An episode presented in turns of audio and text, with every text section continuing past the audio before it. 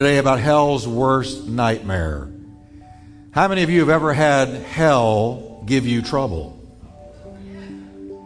How many of you would like to give hell some heaven? Okay. Then let's look here at Luke chapter 4, verse 31, part 2 of the awesome, amazing, astonishing Jesus of Nazareth. Then Jesus went to Capernaum, a town in Galilee and taught there in the synagogue every Sabbath day. Notice Jesus went to church every Sabbath. Just thought I'd point that out.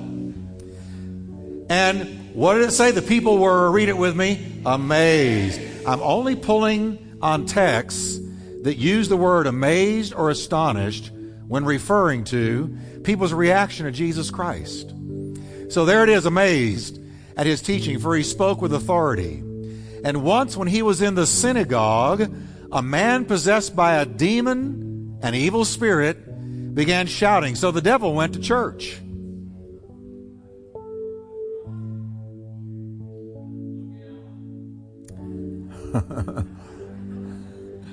Everybody looking at each other. and I want to also remind y'all that and I and I, I love amens, but this is being recorded for radio every single week.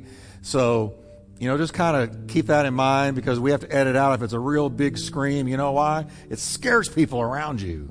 But amen me all you want to. That's great. But I want you to notice the devil went to church. You know why he went? Because he wasn't afraid. You know why? Jesus wasn't there. But look what happened when Jesus came to church. He said, Go away. Why are you interfering with us, Jesus of Nazareth? Have you come to destroy us? I know who you are, the Holy One sent from God. Jesus cut him short. Be quiet. Come out of the man, he ordered. At that, the demon threw the man to the floor. Well, this was this was animated church. Threw the man to the floor as the crowd watched. Then it came out of him without hurting him further. And what's the next word? Amazed. The people exclaimed, What authority and power this man's words possess! Even evil spirits obey him and they flee at his command. And the news about Jesus spread through every village in the entire region. When Jesus is in the house, the news spreads. Father, thank you for your word today, and I pray that you will help us to get a grasp, a higher grasp, a deeper grasp on who it is we worship the greatness of Jesus Christ. In Jesus' name, amen. Turn to your neighbor and say, Awesome. I love preaching on the awesome, amazing, astonishing Jesus of Nazareth. And here we have a Bible account of Jesus casting out a demon from a man. Now we kind of go through that, we zip past that, we don't stop to think about what we just read. Because this immediately brings us to face or face to face with the reality of evil in our world. The Gospels reveal that Jesus spent about 25% of his ministry casting out demons. When you read the Bible, you have to come to terms with what the Bible tells us about evil and about the devil, about satanic attack. Jesus' ministry, from the moment he was anointed by God, he was confronted by demon spirits that responded when he came on the scene. And Jesus had authority over them. Did you know that Jesus presented his power over demon spirits as proof of who he was? He was told one day that Herod wanted to kill him. And Jesus sent him a message. Look at the message he sent to Herod. He said, Go tell that fox that I will drive out demons and heal people today and tomorrow. And on the third day, I will reach my goal. His goal was to rise from the dead. Jesus was born to die and then to be raised from the dead. He said, That's my goal. And he let Herod know that until I am resurrected, you're going to hear of me driving demons out. Jesus said that the casting out of demons was proof that the kingdom of God had come through him. He said, quote, but if I drive out demons by the Spirit of God, then the kingdom of God has come upon you.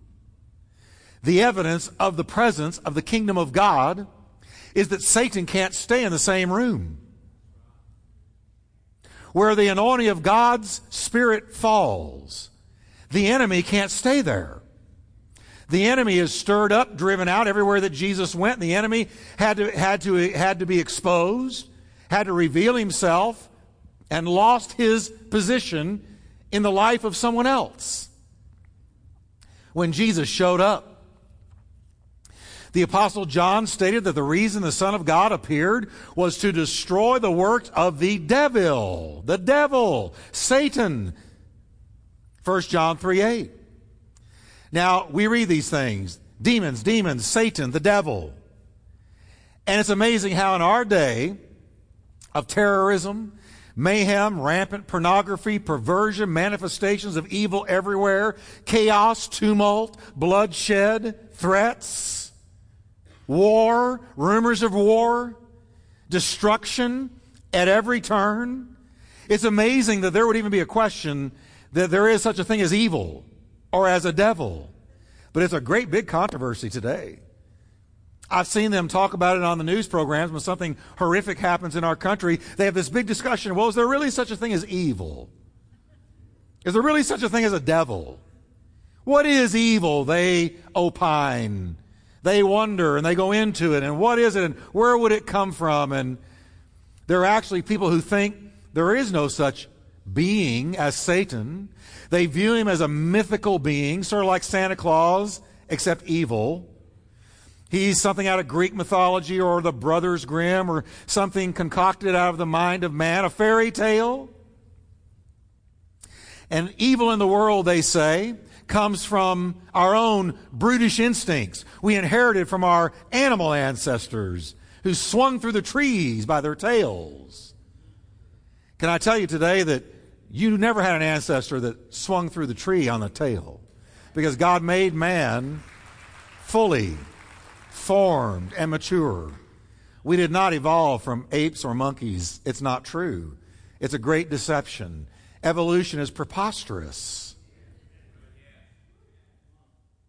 They reject as religious mumbo jumbo the idea that there really is a Satan who is alive and powerful and deliberately trying to wreck and ruin our world. In a recent poll by Barna Research Company, it was revealed that six out of ten Americans reject the existence of Satan, indicating that the devil or Satan is merely a symbol of evil. That when we see something really bad happen, we want to symbolize it, and so we, we say, well, that was satanic or that was Satan like, but they don't really mean there's a real Satan. It's a symbol. But is that true?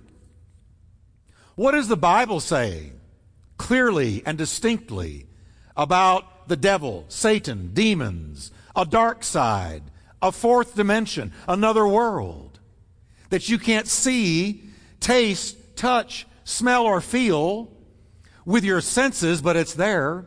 According to the Bible, Evil is very real. And it entered the world in the very beginning through the first couple. In Genesis 2 9, we find that in the garden that God created way back in the genesis of mankind, there was a tree of life, and then there was a tree called the tree of the knowledge of good and evil. There it was. God said to the first couple, you can do anything. I have made you gloriously beautiful. We can't even comprehend what Adam and Eve looked like. They walked in the Shekinah glory of God. There was no sin, no darkness, no stain, no barrier between them and God. They walked with Him in the cool of the garden. They conversed with Him like I'm conversing with you. God was right there. They had unbroken fellowship with Him. They glowed in the dark. They were filled with the glory of God. They were these stupendous created beings. God created them after His own image. And there stood the tree of good and evil. And God said, now you can do anything that you want. I've made this beautiful creation. Look at this Eden, this garden. But you cannot touch that one tree. That's the one tree I don't want you to touch. The tree of the knowledge of good and evil. Well, they heard this. They only had a little bit of Bible to remember. Don't eat that tree. I mean, that, that's not a lot of Bible to remember. That, that's an easy memory verse, right? Don't eat that tree. I've given you everything else but don't eat that tree.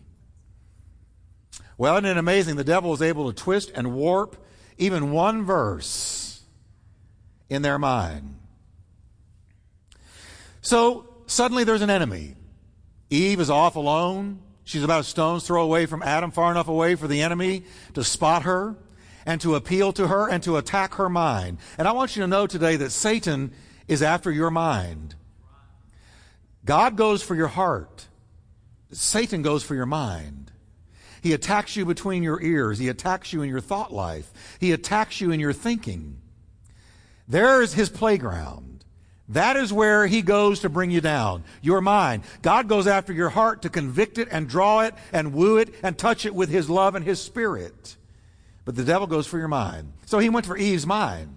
He approached her in the form of a serpent. Now, as soon as he's there, as soon as the devil appears there, we know that there is a prior history with this creature. Because he's already been judged. He's already lost his position with God. He's already been cast down to earth as a disembodied spirit. And now he has chosen to occupy the body of a serpent to tempt Eve. So there you have it right there. He comes up to her and he immediately attacked the Word of God in her thinking. He attacked Eve's mind by sowing a threefold doubt. First, he attacked the authorship of the Word of God. He said, Eve, has God said? Are you sure that it's God who told you what you think you understand about that tree?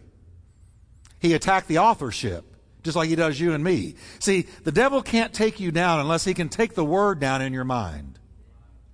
And so he attacks us about, when we're in, we're in the middle of a temptation, here's what he does. He comes and says, now are you sure that what you think is true really came from God? Are you sure that God told you that? Or is that just something men made up? Is that just something you read? How do you know it really came from God? Has God said? Are you sure, Eve, that what you understand about that tree came from God? Doubt. Second, he attacked the accuracy of God's word. He said, Are you sure? The devil questioned her. Are you sure that you were not to eat of every tree in the garden? Are you sure, Eve, that God really did forbid that one tree? Yeah, yeah, you've got a word from God. I get it. But, but are you sure you understood it right?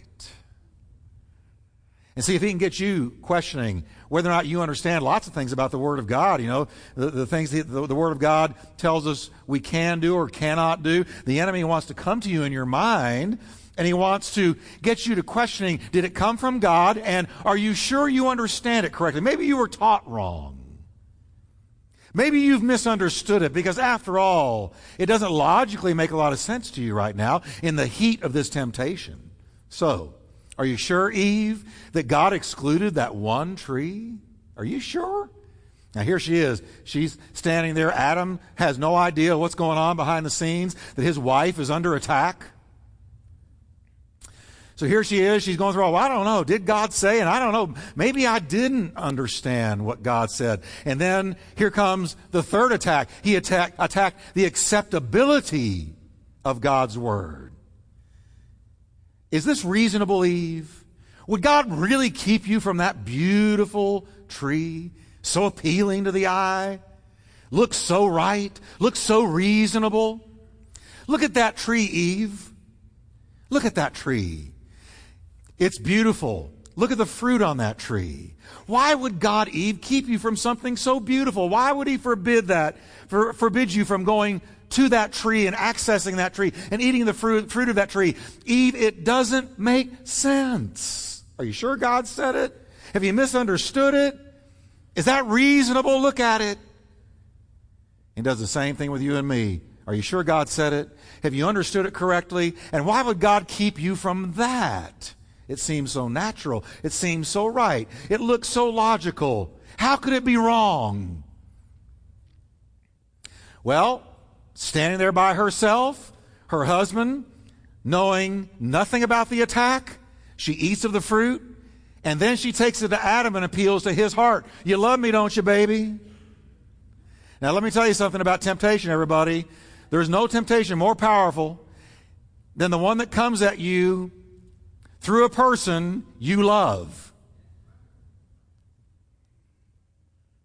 So are you sure? Ba- hey, uh, baby, hey, Adam, hey, this fruit, it was so good. We misunderstood God. I don't think God really said it. Eat it with me. Come on, honey. You love me, don't you? Let's do this together. He said, You got me. They ate. And watch this now. When they ate, Satan, hand in hand with evil, entered the human drama and plunged the world into bondage and chaos. He was able to get a grip on this world and take authority over this world because the head of the human race, to whom God had given authority over all the world, lost it, gave it up for that one piece of fruit from that tree. And I want to tell you, every temptation of Satan is, is designed to bring bondage and chaos into your life and mine, to wreck us in the sight of God. He wants to wreck us, and he does it this way. He takes out from under you the props of the Word of God and gets you to thinking and questioning it until finally you go, Well, I was wrong about it. And you go off and you sin, and he never tells you what's behind that door. He never lets you see the pain, the regret, the chaos, the tears, the sorrow, the repercussions. He never lets you see that. He only wants you looking at the object. So evil is anything and everything that is done apart from the will of God. If you want to know what evil is, it's anything done apart from the will of God. And that's the definition of sin. When you do something, anything that is not of faith is sin. Anything that is not of obedience in obedience to God is sin. Whether you believe in him or not, the Bible reveals the devil, Satan, diabolos, to be a living being with a total hatred of God and anything God loves. He is not a figment. He is not an idea. He is not something made up. He is a creature that has fallen and is under God's judgment. Satan himself is pure evil. Now, this is where it gets good. The Bible says that following the fall of man, God promised to bring forth a person, capital P, who would be Satan's undoing. God said to the serpent in the presence of the fall, He said, Here's what's coming your way, buddy. I will cause hostility between you and the woman and between your offspring and her offspring. He will strike your head. That means a death blow and you will strike his heel, showing that even way back in Genesis 3, God foresaw the cross when he said, He will strike your heel. That hinted at the cross and Jesus taking the spikes through his feet. You will, he will strike your heel. That is, the devil will strike the Messiah's heel but he, the Messiah, will give you a death blow to your head. He will be your undoing. Your greatest nightmare is coming. I promise you. Now, Satan here is, Satan's not omnipresent, he's not omnipotent, he's not omniscient. That means he's not God. So there's a lot of things he doesn't know. So he heard this. Anyway, and, and, and his, his wicked conniving, cunning, genius intelligence, yet not omnipotent or omnipresent or omniscient, began to wonder, what did that mean? How did that mean? How's this going to be worked out? He didn't know how or from where this would happen. And then God's plan began to unfold around Genesis 12, verse 1, when we're introduced to a man named Abram. And the devil, not being privy to the mystery of God's plan of redemption, began to connect the dots when he heard God say this to Abram All the families of the earth are going to be blessed through you. The devil perked right up. Said, Uh oh. What's he talking about? And the great Abrahamic covenant came. What was God saying? Abraham, through your descendants, I'm going to work out my promise of Genesis 3:15. How are all the families of the earth going to be blessed? Through Messiah. That's how all the families of the earth are going to be blessed through Messiah. And so the enemy heard this, became aware of it. And Satan's destroyer, he realized, my destroyer is going to come through the Jewish people, the Semitic race, beginning with the head of the Semitic race, Abram. That's why you may not like everything Jewish people do, and they certainly are not perfect. But oh, friends, bless the Jewish people, pray for the Jewish people, pray for Jerusalem. And I tell you, it, I, it, it terrifies me, well, not terrifies me, but it disturbs me every time our government tries to divide that land because that's their land. We need leadership that blesses Israel.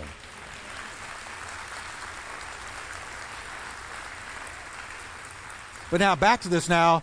The, the, the devil heard this. Okay, Abram. And from his descendants, all the families of the earth are going to be blessed. Uh oh, something is up here. But then, skipping down time a while, we come to Moses, and the enemy became aware of a prophecy that Moses brought to the people. Deuteronomy 18 15. Moses said, The Lord your God will raise up for you a prophet like me from among your fellow Israelites. You must listen to him. He wasn't talking about Joshua. He was not talking about any future king of Israel or Judah. He was looking down the tunnel of time to the arrival of Messiah, Jesus, and he said, There's going to be a prophet like me, and when he speaks, you better listen. That's why when the Spirit of God fell upon Jesus at the Jordan River, the voice of God spoke and said, This is my beloved Son, hear ye him. Again, there it was. Satan's destroyer, the bruiser of his head, would be raised up from among the Jewish people.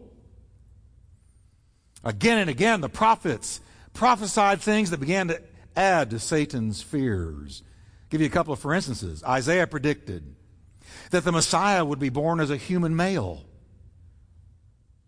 born of a virgin, and that he would die for the sins of the world, and that with his stripes, healing would come to undo sin's curse. King David predicted that Satan's destroyer would die on a cross with hands and feet pierced. Psalms 22. But when he predicted that, there was no such thing as a cross. It had never been invented yet. And yet he predicted it. He saw it. Micah predicted that he would be born. The Messiah, the bruiser of Satan's head, would be born in the town of Bethlehem. But you, Bethlehem, though you are small among the clans of Judah, yet out of you shall he come forth, whose goings have been from old, even from everlasting. Micah predicted that an eternal personality would invade earth via Bethlehem. Wow. Zechariah predicted he would be betrayed for 30 pieces of silver. Isaiah predicted again that the Messiah's ministry would be earmarked by miraculous healing. Then will the eyes of the blind be opened and the ears of the deaf unstopped. Then will the lame leap like a deer and the mute tongue shout for joy. Isaiah 35. So when Jesus began to heal the sick, raise the dead, open blind eyes, and unstop deaf ears, Isaiah had predicted it seven centuries earlier. So these and many more prophecies set the stage for the arrival of the awesome, amazing, astonishing Jesus of Nazareth. Can I tell you, hell's worst nightmare. When Jesus was born in Bethlehem, and the wise men later came searching for him when he was about two years old. Satan moved Herod to order the slaughter of every male child two years old and younger in a desperate attempt to stop him, but he could not because God spoke to Joseph in a dream and said, Get him out of here and flee to Egypt until I tell you to come back. And the Messiah was protected. Satan went, Uh oh, my destroyer has been born. I love that. So when Jesus appeared at the Jordan River to be baptized by John, and the Holy Spirit descended upon him like a dove, with a voice from heaven saying, This is my beloved Son in whom I am well pleased, Satan knew the battle was on. This was it. This was not two new personalities meeting each other for the first time.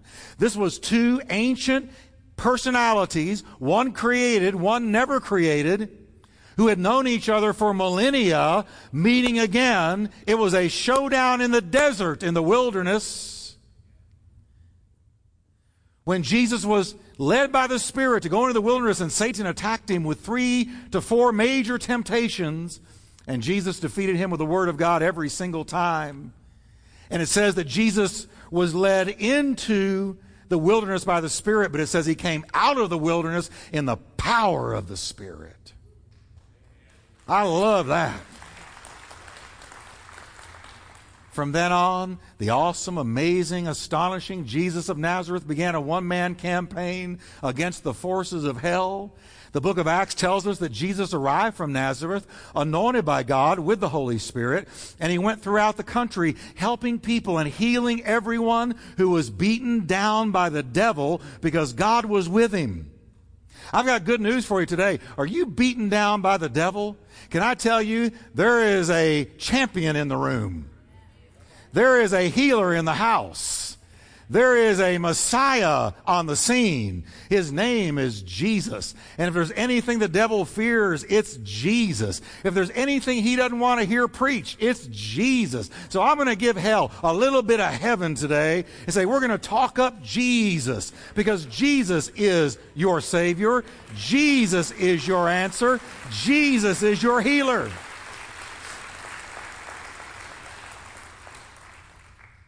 We find in Scripture some amazing things, and I want you to notice this because we're talking today about the awesome, astonishing Jesus of Nazareth. Please understand with me that Jesus was not this long haired, blue eyed, Gentile looking Jesus walking around in sandals, saying good things, touching people, and loving on people. That wasn't him. Jesus invaded planet Earth from heaven with an anointing to undo the works of the devil. Here's the first thing I find in the scripture the demon forces holding men in bondage instantly recognized him. Demon spirits regularly spoke out of the mouths of their tormented victims when Jesus arrived on the scene. And listen to this quote, Luke 4:34. The demons said out of the demon possessed man, I know who you are, the Holy One of God. The devil knew who he was. Isn't it interesting that so many human beings don't realize who he is, but the demon spirits know exactly who Jesus is? The demon said out of one man, said, Jesus I know, and Paul I know, but who are you? Can I tell you that greater is he that is in you than he that is in the world? We may not be much up against the devil. Us alone against the devil is like a squirt gun shooting at the sun. But when Jesus is living inside of you, then you've got a power and you've got a person that the devil greatly fears. He doesn't fear you, but he fears your Jesus. That's why I'm going to preach up Jesus. I want us to know who we're walking with, who we're worshiping. James said, the demons believe, the demons believe, and they shudder in terror and horror, such as make a man's hair stand on end. There's only one person and one source recognized by hell as a genuine threat to its power, and that's the awesome, amazing Jesus of Nazareth. Thank God for Jesus. Everywhere he went, the demons cried out. Everywhere he went, the sicknesses were healed. Everywhere he went, the downtrodden were lifted up. The discouraged were encouraged. The dead were brought to life everywhere he went. He brought light and life and bread and hope and faith. That's why we preach Jesus and nothing else, because what the world needs now is not a new philosophy. It is Jesus. What the world needs now is not just a financial breakthrough, but we need a strong dose of Jesus of Nazareth. There's power in that name. They recognize him. Oh, there he is, Jesus of Nazareth. But that wasn't the only thing. They not only recognized him, but they very much feared him. They said to Jesus, Have you come to destroy us? When the man that was tormented with a legion of demon spirits saw Jesus approaching, he was the Gadarene demoniac. This guy was so demon possessed, and he's a poster boy for what the devil does to people. The Gadarene demoniac. If you want to know what the devil does to people, there's your poster boy. Here he was. He ran around naked, cutting himself with stones and knives. damaging his body. He lived in the tombs, gravitated to death, was drawn to death, and, and that which was macabre and dark. He howled in the night. He had the entire town of Gadara terrified of him.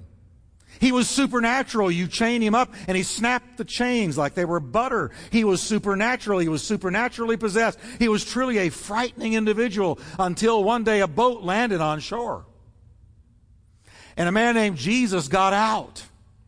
And this poor, tormented man, doomed, headed to hell, filled with demon powers and demon spirits. It says this man this man fell down at the feet of Jesus, and the demons spoke out of him, and they said, in the plural, We beg you, do not torment us. And those demons that had the whole town in fear were now deathly afraid of the Jesus we worship today. Can I tell you again, greater is he that is in you than he that is in the world. I think it's very interesting. They knew so much that people don't know. They said, I know who you are. You're the Messiah, the Jesus, the Son of God, the anointed one of God. And not only that, but I also know that you're the one who's going to torment us when the time comes. We know that you are going to be our future judge. They were terrified that the judge they were going to meet in the future was going to deal with them right then and there, and they begged him not to because Jesus had total authority over the devil. Too often we lift up what the devil does and we marginalize God. But can I tell you, when Jesus comes on the scene, demons tremble. They are terrified of him. John wrote of Satan's final fate. He said in Revelations 20:10, then the devil was hurled into the fiery lake of burning brimstone where the beast and false prophet were, and they will be tormented day and night forever and forever through the ages of the ages, worlds without end. The devil knows that his time is short. That's why there is so much chaos, so much bloodshed, so much hopelessness, so much despair in our world. That's why we're going to take the name of Jesus and the gospel of Jesus Christ to the far ends of the globe because everywhere he is preached, people are set free, people are saved, people are delivered. Am I talking to anybody today who is excited about Jesus? Listen. They knew when they saw him, there's our future judge and they were terrified of him. He cast the demons out of this man, and he was totally left in his right mind. But the best news is Jesus has given to his people the power to bind the enemy through his name. Now, listen carefully to me, church. The Bible says, Let me tell you about your warfare. You are not battling flesh and blood. You're not battling personalities. A lot of what you're experiencing on the surface level has a root. And the root of it is spiritual. And the root is a satanic attack, a demonic attack. So often the church gets involved in personalities and issues, and we don't realize at our homes, when our finances are in trouble, or our marriage is in trouble, or our kids have gone haywire, that we're not dealing with flesh and blood, but we're dealing with principalities and powers and spiritual wickedness in high places and rulers of the darkness of this world. We're dealing with the enemy, and we've got to look behind the curtain and deal with the enemy that's behind it. You know, in our backyard, a skunk comes up from time to time. How do we know he's there? Because it stinketh. I mean, my dogs will go to the door. They can tell when, when the skunk is near. They'll go to the door and sniff through the door. They know he's out there. Now, if all we ever did was say, well, there's that smell, there's that smell, it's that skunk smell, there's that skunk smell, we would never deal with it, would we? But you got to go, well, where there is the skunk smell, there is a skunk where there is chaos, confusion, fear, doubt, attack, you're just seeing the results of an enemy who is attacking you. Don't focus on the smell, go for the skunk.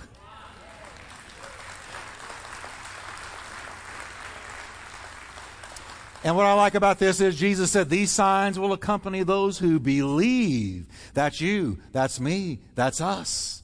Do you believe in Jesus today? All right, these signs will accompany those who believe in Jesus. In my name, they will drive out demons.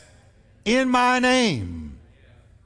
Then in Luke 10 19, Jesus said, I have given you authority to overcome all the power of the enemy. How much of the power of the enemy? All the power of the enemy.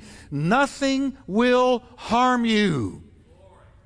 I didn't just give you power, I gave you authority. And if you ask me, uh, if you gave me the choice between having power or authority, let me tell you which one I take authority.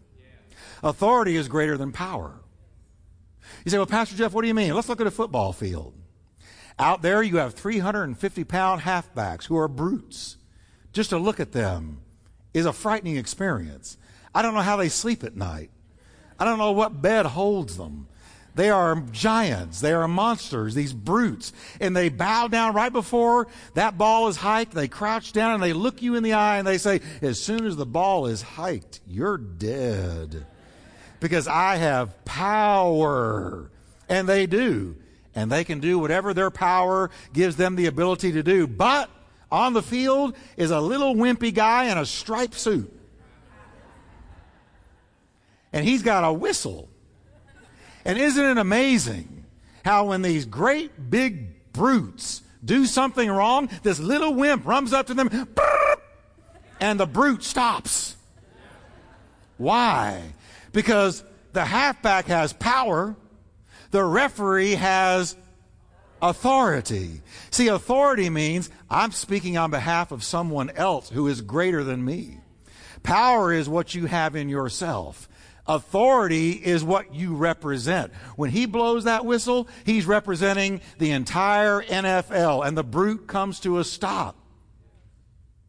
Jesus said, I've given you authority what does that mean? When you confront a demon spirit, a spiritual attack, when you say, in the name of Jesus, all of the kingdom of God stands behind you, and a great big brute has got to come to a stop.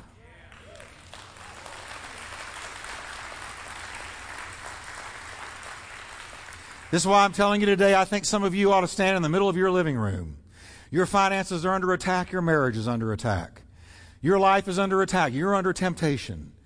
Can I tell you, you're not battling flesh and blood. You are battling principalities and powers, but guess what?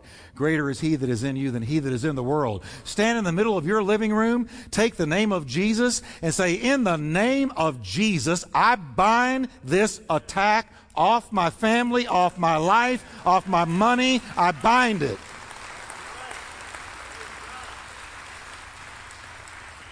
Well, Pastor Jeff, that's kind of radical. It's no more radical than, than, than the Bible. It's no more radical than what Jesus did. Well, I'm talking to things I can't see. That doesn't mean they're not there.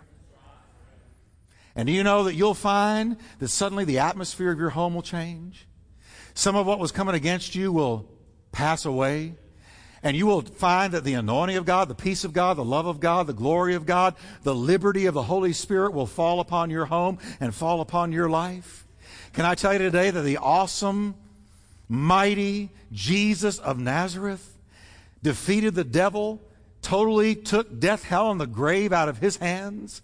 And now he has said, I'm giving you now the authority in my name to rebuke him, to bind him, to drive him out, so that you can go forward in the will of God.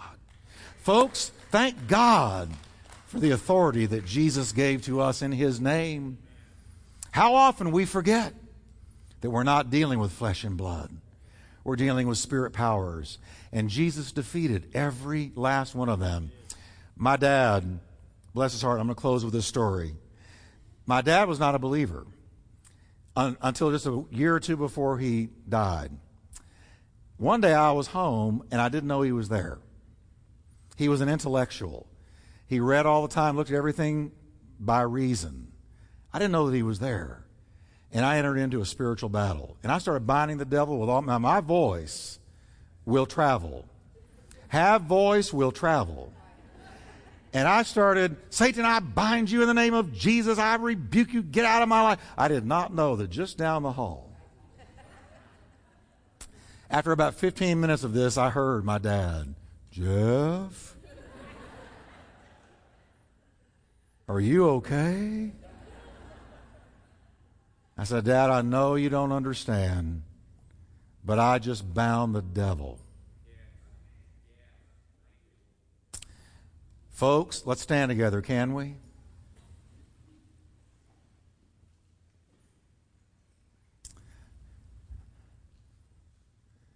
And I want to encourage you take the authority that God gave you. Take the authority over your home, in your marriage, over your money. Now, I know there's more to it. When it's money, you need wisdom and how to handle your money.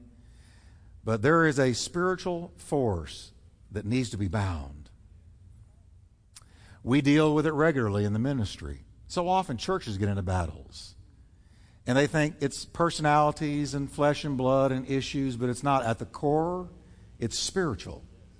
And you've got to go to the skunk and get rid of the skunk. And the skunk is always the devil.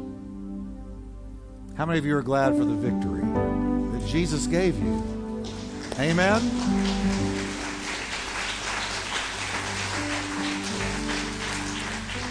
I want to pray for you, Father. I thank you for these precious people. I thank you for the awesome Jesus of Nazareth who died for us, rose from the dead, defeated Satan by his blood. The awesome, amazing, astonishing Jesus of Nazareth